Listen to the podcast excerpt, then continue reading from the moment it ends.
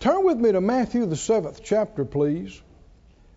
Last time I was with you, we were ministering on these great truths that Jesus brought up here.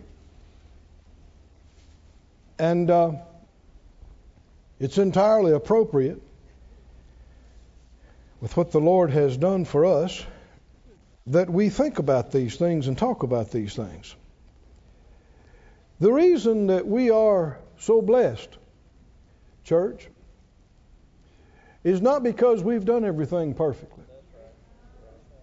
Not because we're smarter than other people. Are necessarily more spiritual or or have more faith or why? It is truly. It's not trying to be humble now, that's just the way it is. It is truly because of the grace of God and the mercy and goodness of God. Because there's a thousand ways we could have messed this up. Me and you. But we're here today, blessed, rejoicing, hallelujah, prosperous, reaching people with the Word of God and excited about our future because of God's grace and His mercy and His kindness. Now, one of the chief things that will qualify you for that is that you and I sow mercy. If we stop showing mercy to others, we're going to stop getting mercy for ourselves. That's not my opinion, that's Scripture. In Matthew 7, are you there? Matthew 7. How many would agree, whatever we've done right, that God could bless, we want to do it some more? Yes. Would you agree? Yes. Anything that we've done wrong that hindered Him, we want to get rid of that. Right? Matthew 7 and 1. What does it say? Judge not that you be not judged. For with what judgment you judge, you shall be judged. Is that true or not? Is it true or not? If you judge other people, what's going to happen to you? Is that good or bad? Do you care if you get judged or not? You should. you should be greatly interested in doing whatever you could do to avoid being judged. Now, at this point, some people would interject, well, Jesus was judged in my place. I can't be judged. You're wrong. You're wrong. He was judged in our place. But he himself said, if you won't forgive, your father won't forgive you. Now, we, there, there, at some point, we need to get into this in detail. But there's a reason why the New Testament commandment is love. It just shuts the door to the devil all around you when you walk in love with other people. And when you walk in love, your faith works. And by faith, we can access all that grace has so freely given us and not be judged. But if you choose not to walk in love and you choose to judge other people, then you disqualify yourself for the grace and mercy. If God has shown grace and mercy to you, how many understand it's hypocritical not to show that same mercy and grace to somebody else? And after God has been gracious and kind and merciful to us, if we turn around to somebody else and say, I'm not going to be merciful to you, I'm not going to forgive you, then at that time and that point, we disqualify ourselves from what Jesus has bought and paid for. I know that's a big statement, but is it the Scripture or not? If you know the Word, you know what we're saying. Scripture, Scripture, Scripture. But all you got to do is look right here. Verse 1. Do what? Judge not. Why? Not just because it's the nice Christian thing to do. Why, why, why don't judge? So you won't be judged. Then could you be judged? Yes. Even after what Jesus has done for us? Yes. Yes. How? Why? If we choose to judge instead of love, if we choose to hold grudges instead of forgive, if we choose to be cruel instead of kind, then we forfeit what should be ours in forgiveness and kindness. Now, if you think you don't agree with that, forget about me and agreeing with me. Put your nose in this book and see if it says it or not. And if you want to just keep coming for a few Sundays, we'll cover it. We'll give you a bucket full of scriptures. Judge not that you be not judged. Keep going. For with what judgment you judge, you shall be judged. If Jesus said, You shall be judged, should you believe that? And with what measure you mete, it shall be measured to you. Again. And why beholdest the mote that is in your brother's eye, but considerest not the beam that is in your own eye? Or how will you say to your brother, Let me pull out the mote out of your eye? And behold, a beam is in your own eye. He's talking about a speck versus a plank. Verse 5 You hypocrite. Now, this is one of the big truths that we should let get in our spirit. In order to judge, you have to act a hypocrite. In order to judge another person, you have to act hypocritically. Every time. Every time. If you're judging somebody, you're being a hypocrite. Every time. He said, You hypocrite, first cast out of the beam out of your own eye. The only way you wouldn't be a hypocrite in judging somebody else is if you never had had anything in your eye. And nobody here can say they never had anything in their eye. Some speck, some problem, some failure, some mistake, some sin. Nobody can ever say that. Why are you worked up about what they did?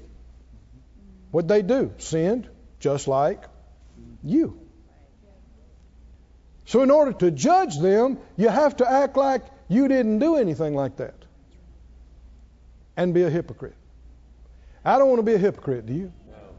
You hypocrite, first cast out the beam out of your own eye, then you'll see clearly to cast out the mote out of your brother's eye. This is one of the biggest failures of the church being a witness to the world, to the ungodly. You talk to just about any person who's not a believer, who doesn't go to church, you won't talk to them long about church until they will bring up to you some church people being judgmental or being hypocritical. Is that right? So I see heads nodding everywhere. You know this is one of the central issues. And you know, it doesn't justify people who don't believe in God and don't serve God because I don't care what people ever did to you, that wasn't God. God never been hypocritical to you. God never failed you. But people use the actions of professing Christians and their failures to justify them not going to church, not serving God. They think it justifies them. They'll find out one day that it doesn't. But you and I, we, we can't control everybody, but we can get a hold of ourselves and stop this blemish on Christian witness. What? Number one, don't judge people. I don't care what they're doing. I don't care what they're doing. I can't stand that though. Well, how do you think God's felt about some of your stuff? It just makes me sick. Sin is sin.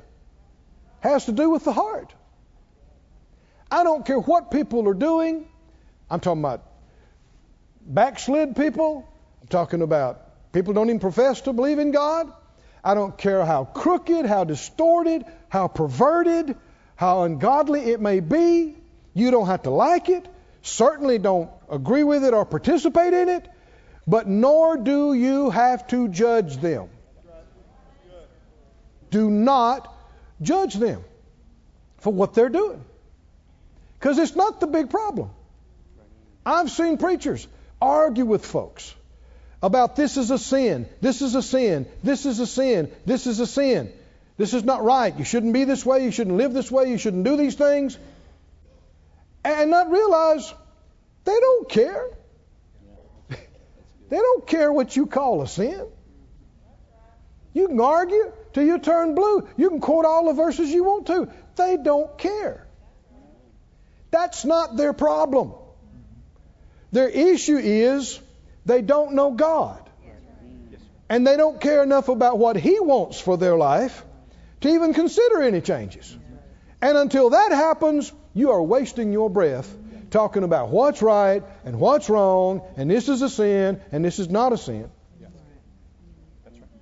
And so many Christians and church going people have just been deaf against this is sin, this is sin, this is sin. God did not call us to point out people's sin to them,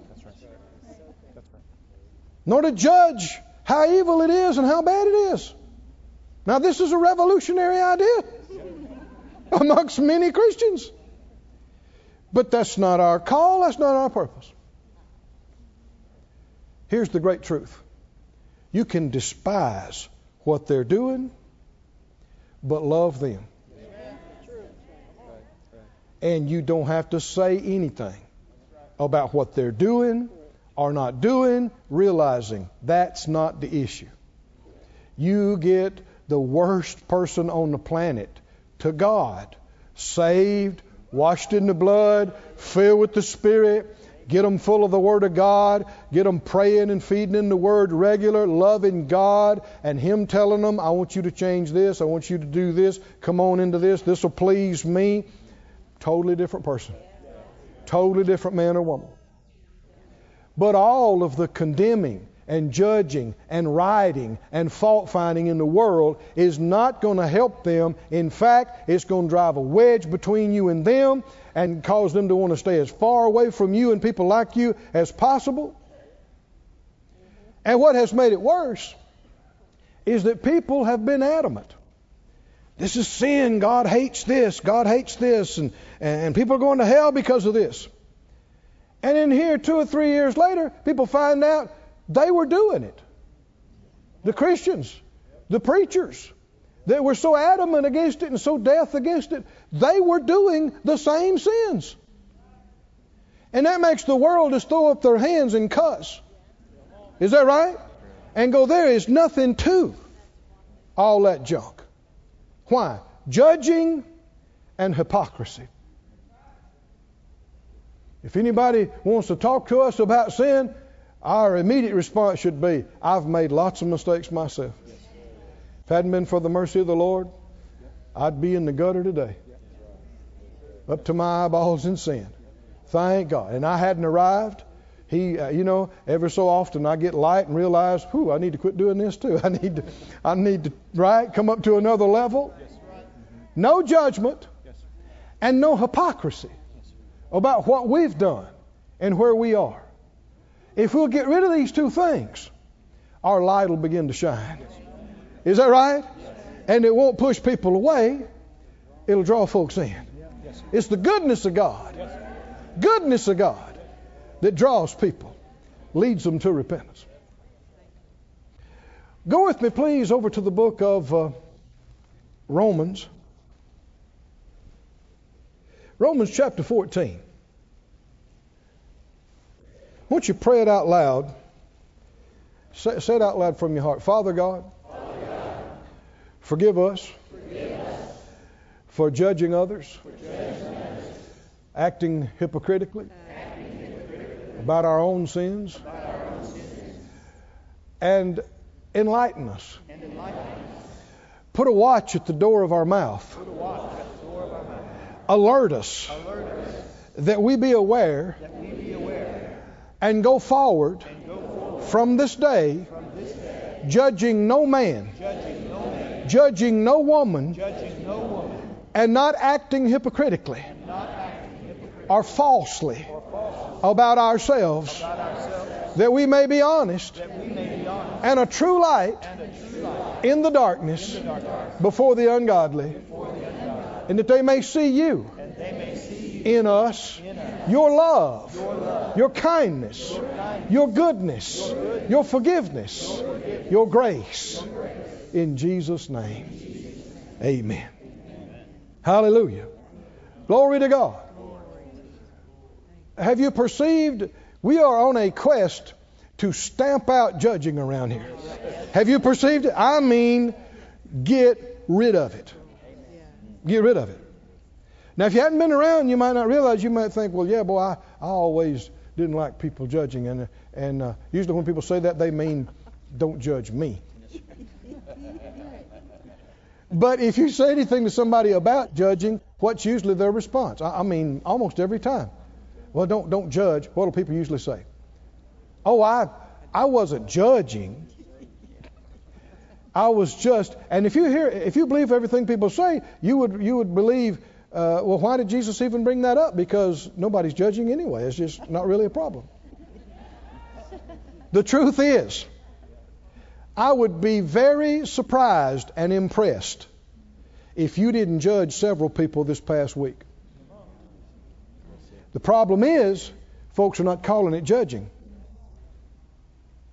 And it's happening right and left. And the terrible result is, if you judge, what's going to happen to you? You will get judged, which means the enemy will get access to you. Serious business. I want to shut all the doors. How about you? I, I want to slam all the doors in the devil's face and give him no place, no place, no access to me. And it'll happen by not judging others and by judging myself. In Romans 14, are you there? Verse 1. 14:1, Romans. He that's weak in the faith receive ye, but not to doubtful disputations. It's not our job to correct everybody. I want everybody to say that out loud, three or four or ten times. Everybody said out loud, it is not my job, not my job to correct everybody. to correct everybody. Come on, say it again. It is not my job. It is not my place to correct everybody. It doesn't matter what I see. It doesn't matter what I know. It doesn't matter what they need. It is not my job to correct people. Why? So many times what people are calling, they wouldn't call it judging, but in their effort to correct folks, they're judging them. They're finding fault. And they're making accusation. And the devil is the accuser of the brethren. You don't want to have any part of that. Well, what can we say and how can we come across? And how do we judge things instead of people? Glad you mentioned that. We're going to get to that eventually. but not today. the scriptures talk about that. But we need to get one thing settled at a time. Verse 3 Let not him that eats despise him that eats not, let not him which eats not judge him that eats, for God has received him. See, people, there, there was controversy in the church here about what you could eat and what you couldn't. And, and people were offering these animals to false gods and idols. And then they would sell the meat in the market.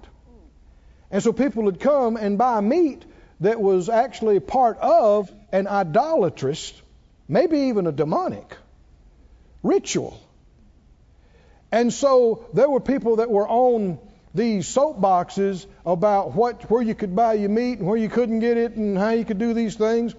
And there were some folks that were saying, look, that don't bother me. You know, I take authority over that. and other folks said, Oh, no, I wouldn't dare mess with that. And what's he saying? Don't you be their judge as to what they can do and what they can't do. Why? If you read this whole 14th chapter, he gets into conscience. One of the big reasons why you should not judge another person is because you do not know and cannot know, even if you've lived with them for 40 years, you cannot know their conscience. You do not know what they really see or what they don't see. Light of revelation from God which means you are unqualified to be their judge. Not to mention, you failed yourself, which also disqualifies you. But uh, just because you got a strong conviction about something does not mean you're supposed to impose that on other people around about you. Do they see what you see?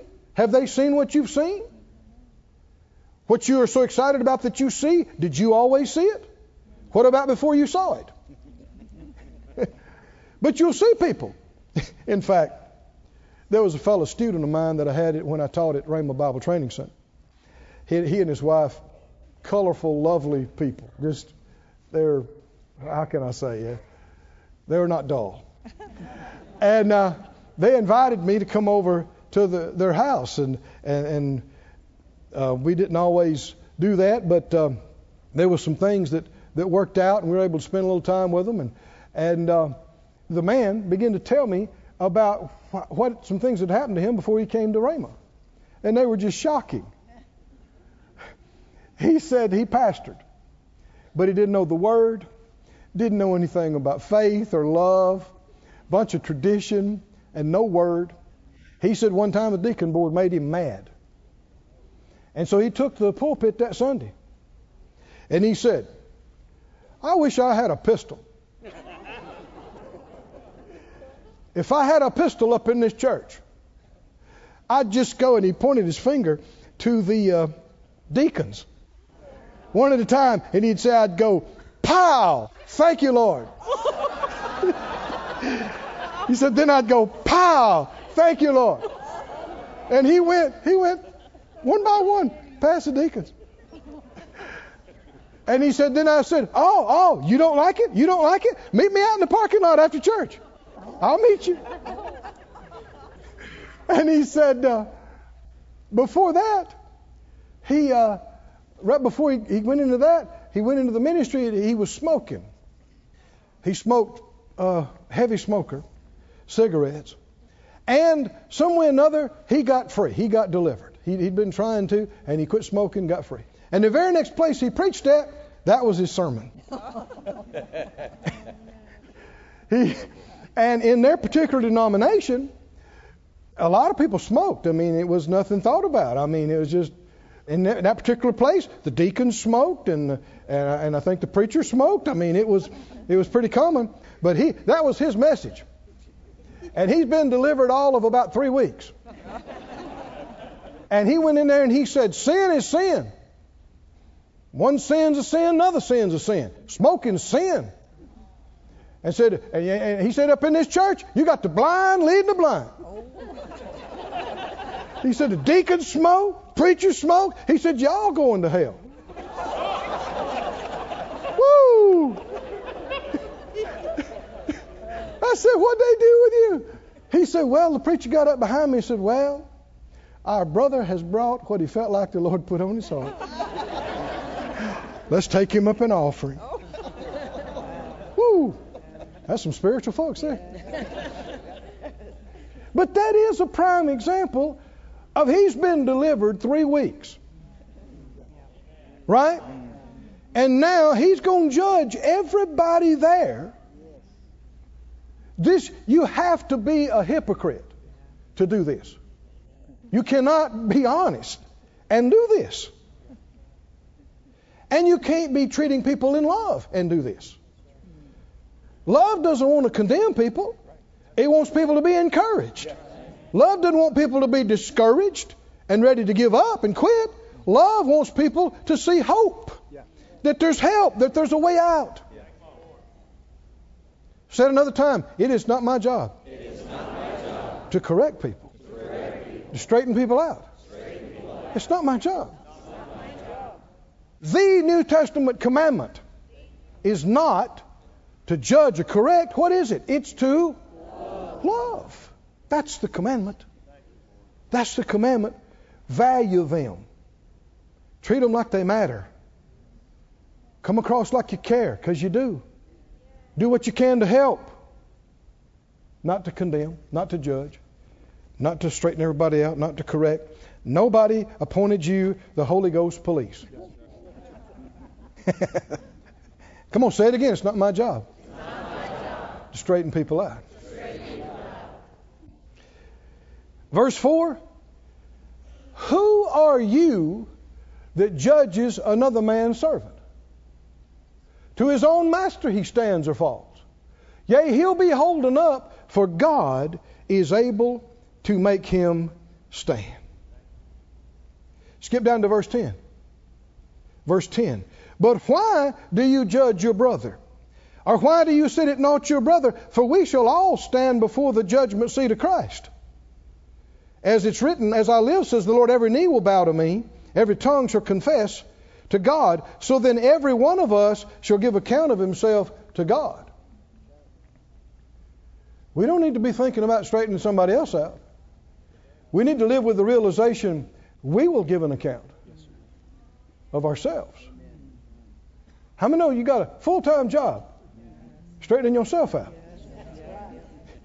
You just don't have time to straighten other people out. You got your hands full with you.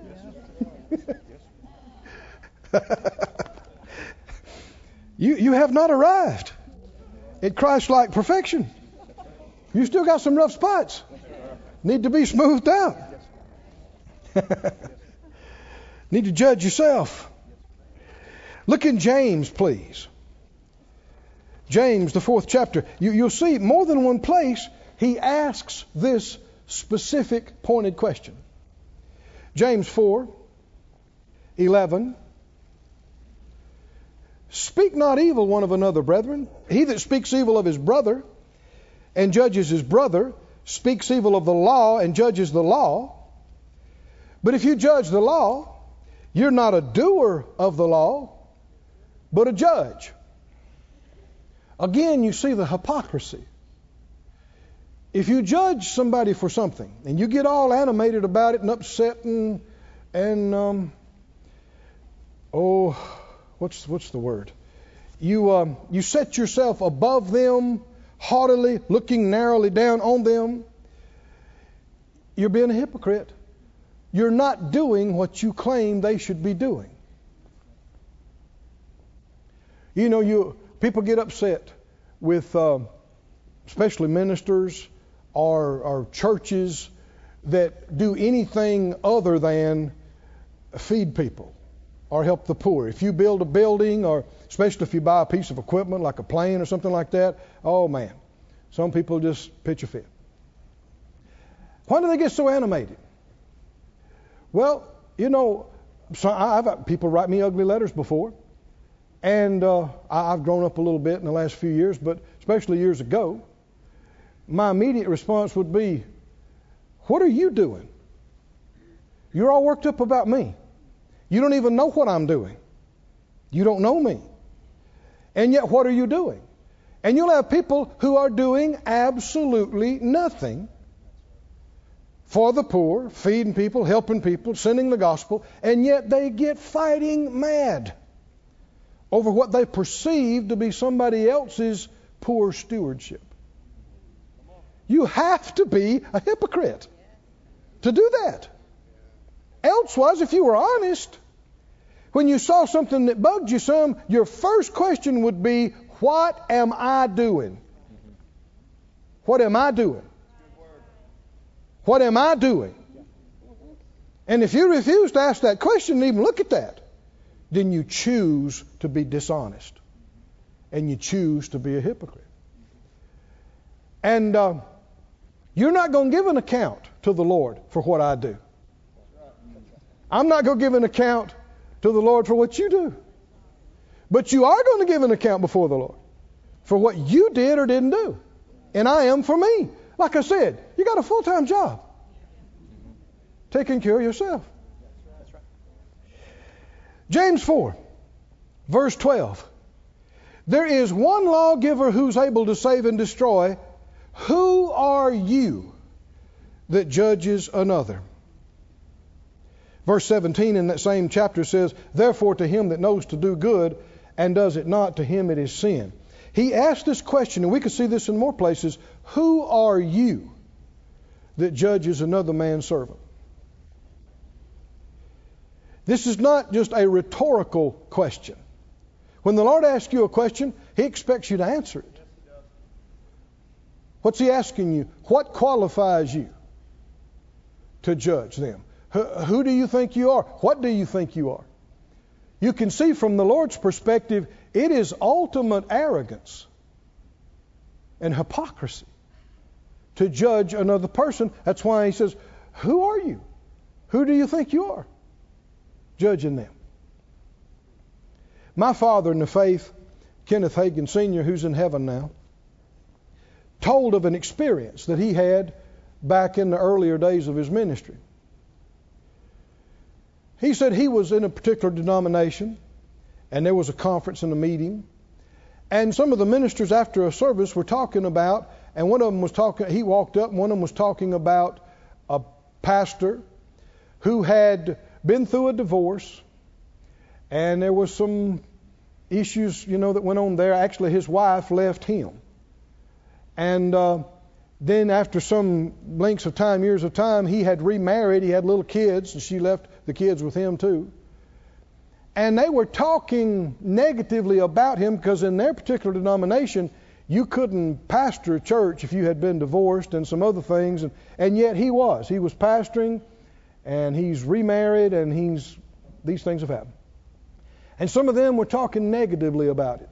And he walked up on the conversation and they asked him, had he heard about it and did he know? And, and he said, no, but he kind of, he, he's real young at this point. And, and they were all, you know, they were really down on this guy and, and the stuff that he had done and hadn't done. And, and he kind of just nodded his head and said, yeah, I, uh, yeah, I don't, I don't know about him. And, and so um, later on that evening, he came back. He was staying at a pastor's house in the guest room.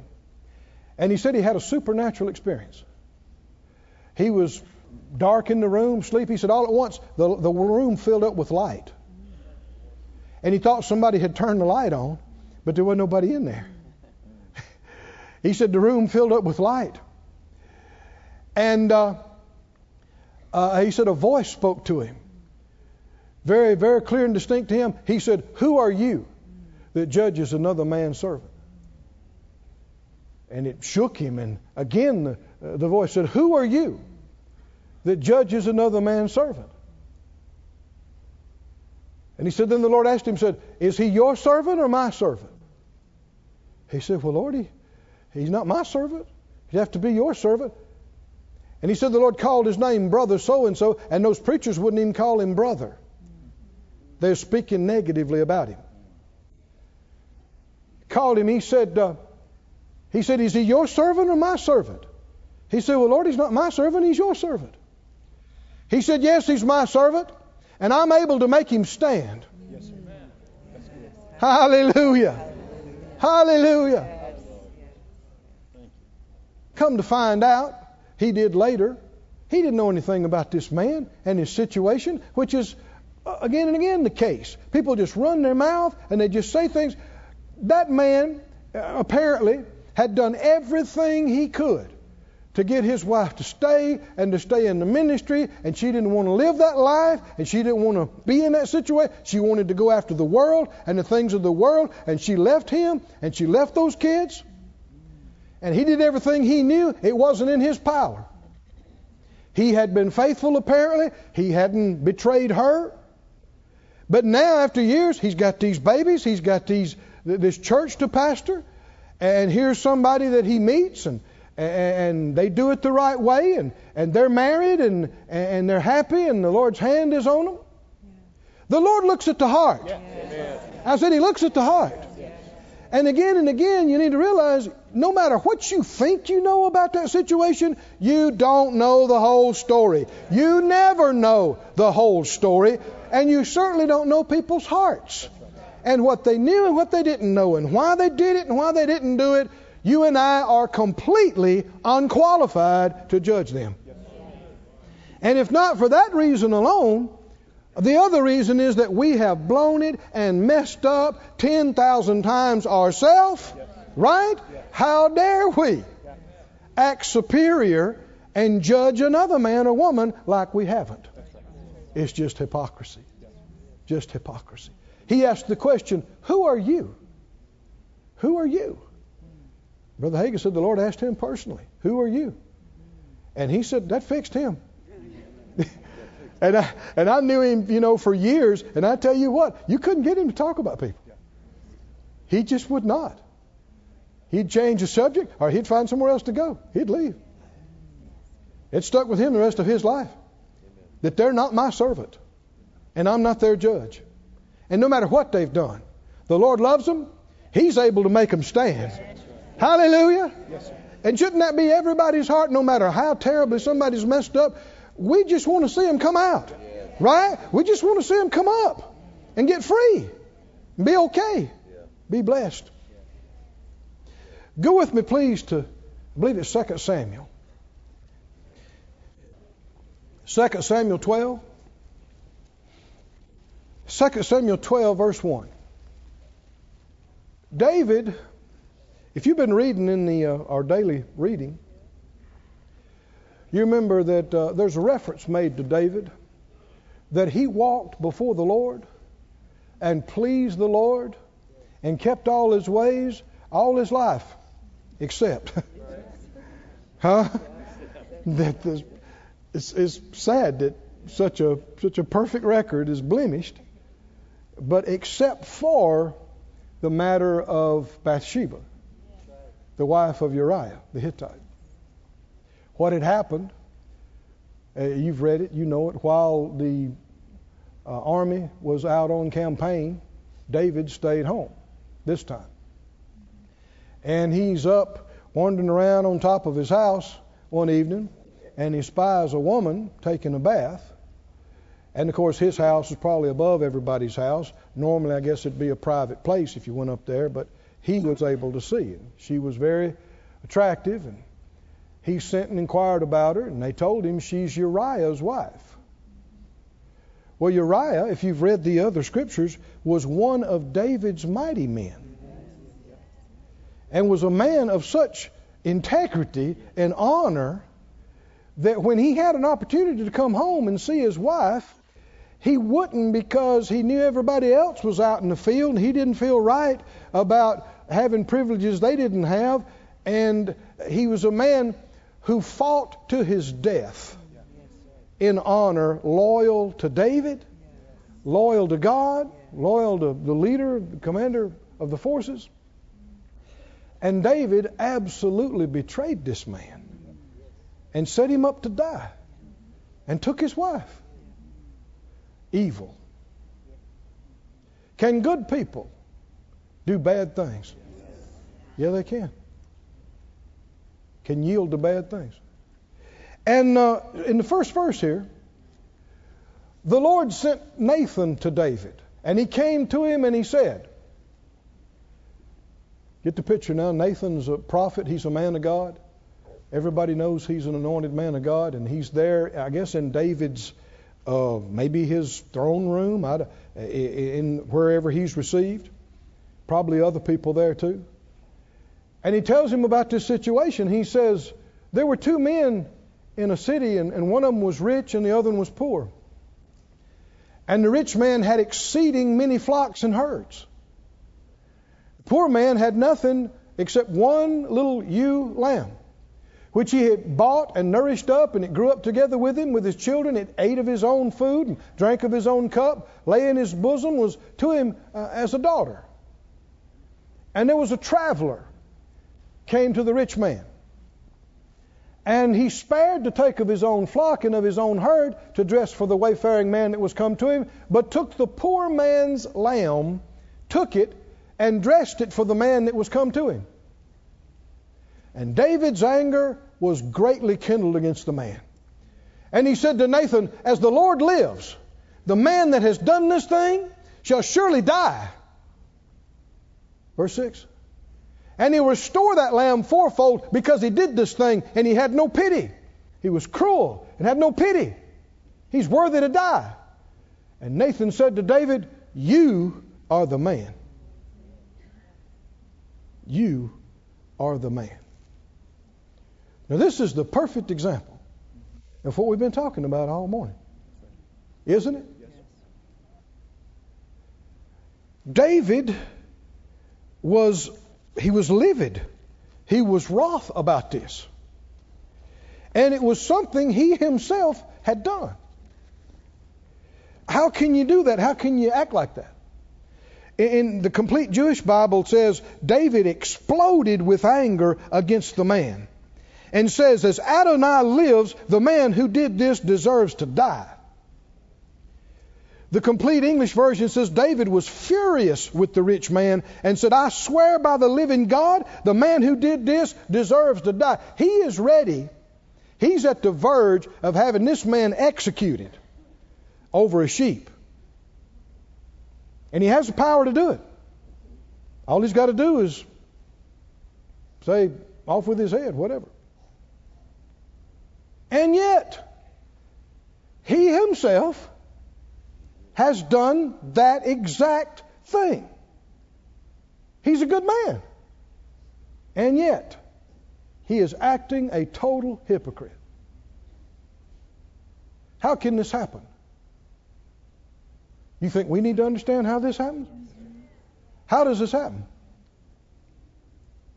It happens when you hide your sin instead of repent for your sin. David had done this thing, but he had not repented. He had not repented. He had hidden it. He thought only maybe a couple of people beside him, maybe one other person knew that would never tell. And it was hidden. And when you hide something and don't deal with it and don't repent, it does not go away. And you are not okay. The scripture says in Proverbs that if you hide, Proverbs 28:13, if you cover your sin, you will not prosper. But if you confess it and forsake it, you'll have mercy. You remember, we read in James that if you are a judge, you're not a doer. Did you hear that? And him that knows to do good and does it not, to him it is sin. If you've sinned and messed up, but all you did was hide it and cover it up, it's there, festering. And the way it'll come out many times is that a similar thing in somebody else's life will come up and you will explode. You will be death against them. You will be vehement against them. Why? Because the problem is, it's you that you don't like. You have done that very thing. Oh, the details might be different. But the coming down harsh, he's ready to execute this man. The coming down harsh, the fury, the anger, the resentment, the acting superior morally is all one big hypocritic falsehood. Can you see it, friends? And it's, if you cover it up and you pretend for days and months and years, then you purpose to not remember it. And what does the Bible say? If you don't walk in the light, if you're not a doer, you deceive yourself. Did you hear this, friends? You deceive yourself into thinking, I'm okay, I'm above that, pretending it never happened, until you get to the place where you'll judge somebody harshly for doing the very same thing you did acting like you never did it. So when that happened, Nathan looked at him and said, You're the man. You're the one that have done this thing. And he began to tell him how displeased the Lord was over this thing. He said, I gave you everything. I would have given you more. You didn't have to go take this man's what he had, steal his wife, steal his life. You had everything. And you went and took his. And he told him about what kind of judgment was going to come. See, he's ready to judge this man, isn't he? And what's actually ready to come on him? Judgment. If you judge, you'll be judged. But here's the redeeming thing David said, I have sinned against the Lord. He's the king. He could have had Nathan thrown out. He could have done anything he wanted to. But man, whether he did it physically or not, he hit his knees. And he said, God, forgive me. I have sinned against the Lord. And just like that, the word of the Lord came to the prophet and said, You won't die. These things are going to happen. But how many understand, even though he did have to leave and he had to run, God brought him back. Is that right? Put him back on the throne. And he's still an honored man in the things of God to this day. Is that right? What if he hadn't repented? He was ready to judge another, but he repented of that and he judged himself. So then he did not get judged to the full extent of what could have happened to him, what would have happened to him. In closing, look with me. In, I believe it's in Timothy. I know some of this is strong, but uh, it can change your life. Is that right? Hallelujah.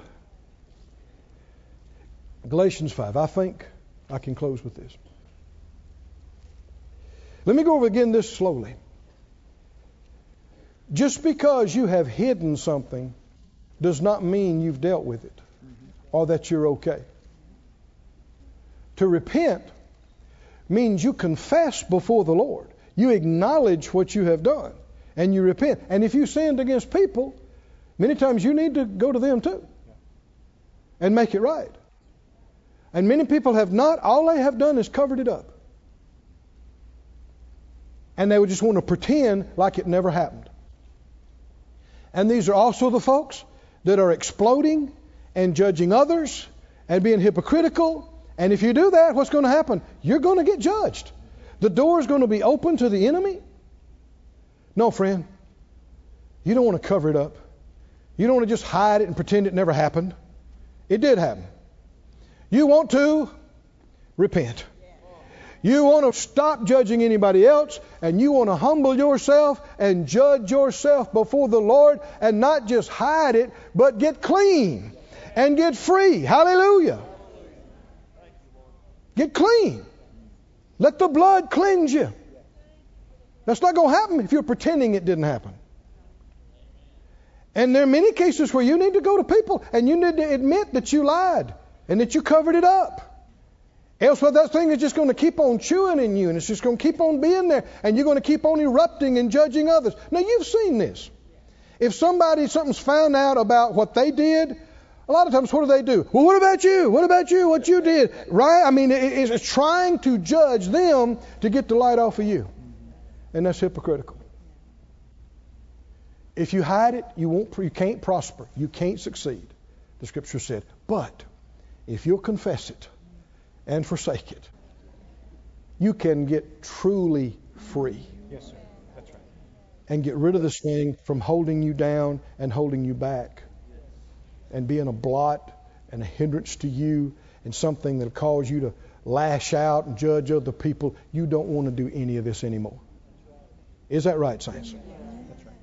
Now, notice this in closing Galatians 5. Galatians 5:22. The fruit of the spirit is love, joy, peace, long suffering, gentleness, goodness, faith, meekness, temperance. Against such there's no law. And they that are uh, Christ's have crucified the flesh with the affections and lust. If we live in the Spirit, let us also walk in the Spirit. He's talking about being spiritual as opposed to being fleshly or carnal. Let us not be desirous of vainglory, provoking one another, envying one another. chapter 6, verse 1. Brethren, if a man be overtaken in a fault, ye which are spiritual, do what? Restore such an one in the spirit of meekness, considering yourself, lest you also be tempted. Bear ye one another's burdens, and so fulfill the law of Christ. For if a man think himself to be something when he's nothing, he deceives himself. Self deception. Here's how you can tell who's spiritual and who's not. One of the most spiritual things there is is honesty. Honesty, which is a companion of humility. You show me a humble person, I'll show you an honest person. They go hand in hand. And love. If somebody's overtaken in a problem or a fault or a failure or a sin, what will spiritual people do? They will deal with them how? In a spirit of meekness, considering themselves. What have I done? Where have I missed it? If it hadn't been for the mercy of the Lord, I'd be doing worse than them. True. Not, not just trying to be religious, that's the truth. Right? And what, what do you seek? You're honest about it, you're humble about it, and what else? You seek to restore them. You care about them. You want them to know, no matter how bad they messed up, God will forgive them. Is that right? I've had people look at me with tears and go, Yeah, but you don't know what I've done, preacher. I said, Yeah, and you don't know how powerful the blood is. Amen. No matter what you've done, the blood is greater yet. Yes. And spiritual people will not judge others because they know their own faults and failures and they're honest about it. Spiritual people will not be harsh and cruel with others because they love them. They care. They don't want them beat down. They don't want them run off. They want them in, restored, lifted up, cleaned up, built up. Is that you? I said, is that you? I'd like to believe we got spiritual people in Faith Life Church. Man, that, that's a weak amen, guys. Amen. Let me go over this again. I like to believe that Faith Life Church, we, we have spiritual people. We, am I right? Am I right? Well, then you will not be one who judges. And you'll be one who is quick to judge yourself and not hide it and cover it up. You'll be honest. You'll be humble. And you'll be kind. And God will use you to help people. You won't just be a finger pointer and a fault finder that makes people feel worse about the deal. But you'll be somebody that God will use in the darkest of situations, and He'll put a word in your mouth, and He'll put anointing on your life, and it'll break through their confusion and condemnation, and they'll see a light. And God will use you to restore them. Oh, somebody say, restore, restore, restore, restore. Restore. We're not in the destruction business, we're in the restoration business. Can you say amen? Stand on your feet, everybody. Oh, thank you, Lord. Let's lift up our hands. Let's lift up our hearts. Let's thank the Lord. Lord, we're so thankful. We're so thankful. Hallelujah. We're so thankful. We're so thankful. Lord, we praise you. We bless you. We give you glory. Thank you, thank you, thank you. This ministry has been brought to you today free of charge by the partners of Moore Life Ministries and Faith Life Church. If you would like to help send this word to others at no charge, you can become a word sender today. For more information, visit our website at moorelife.org.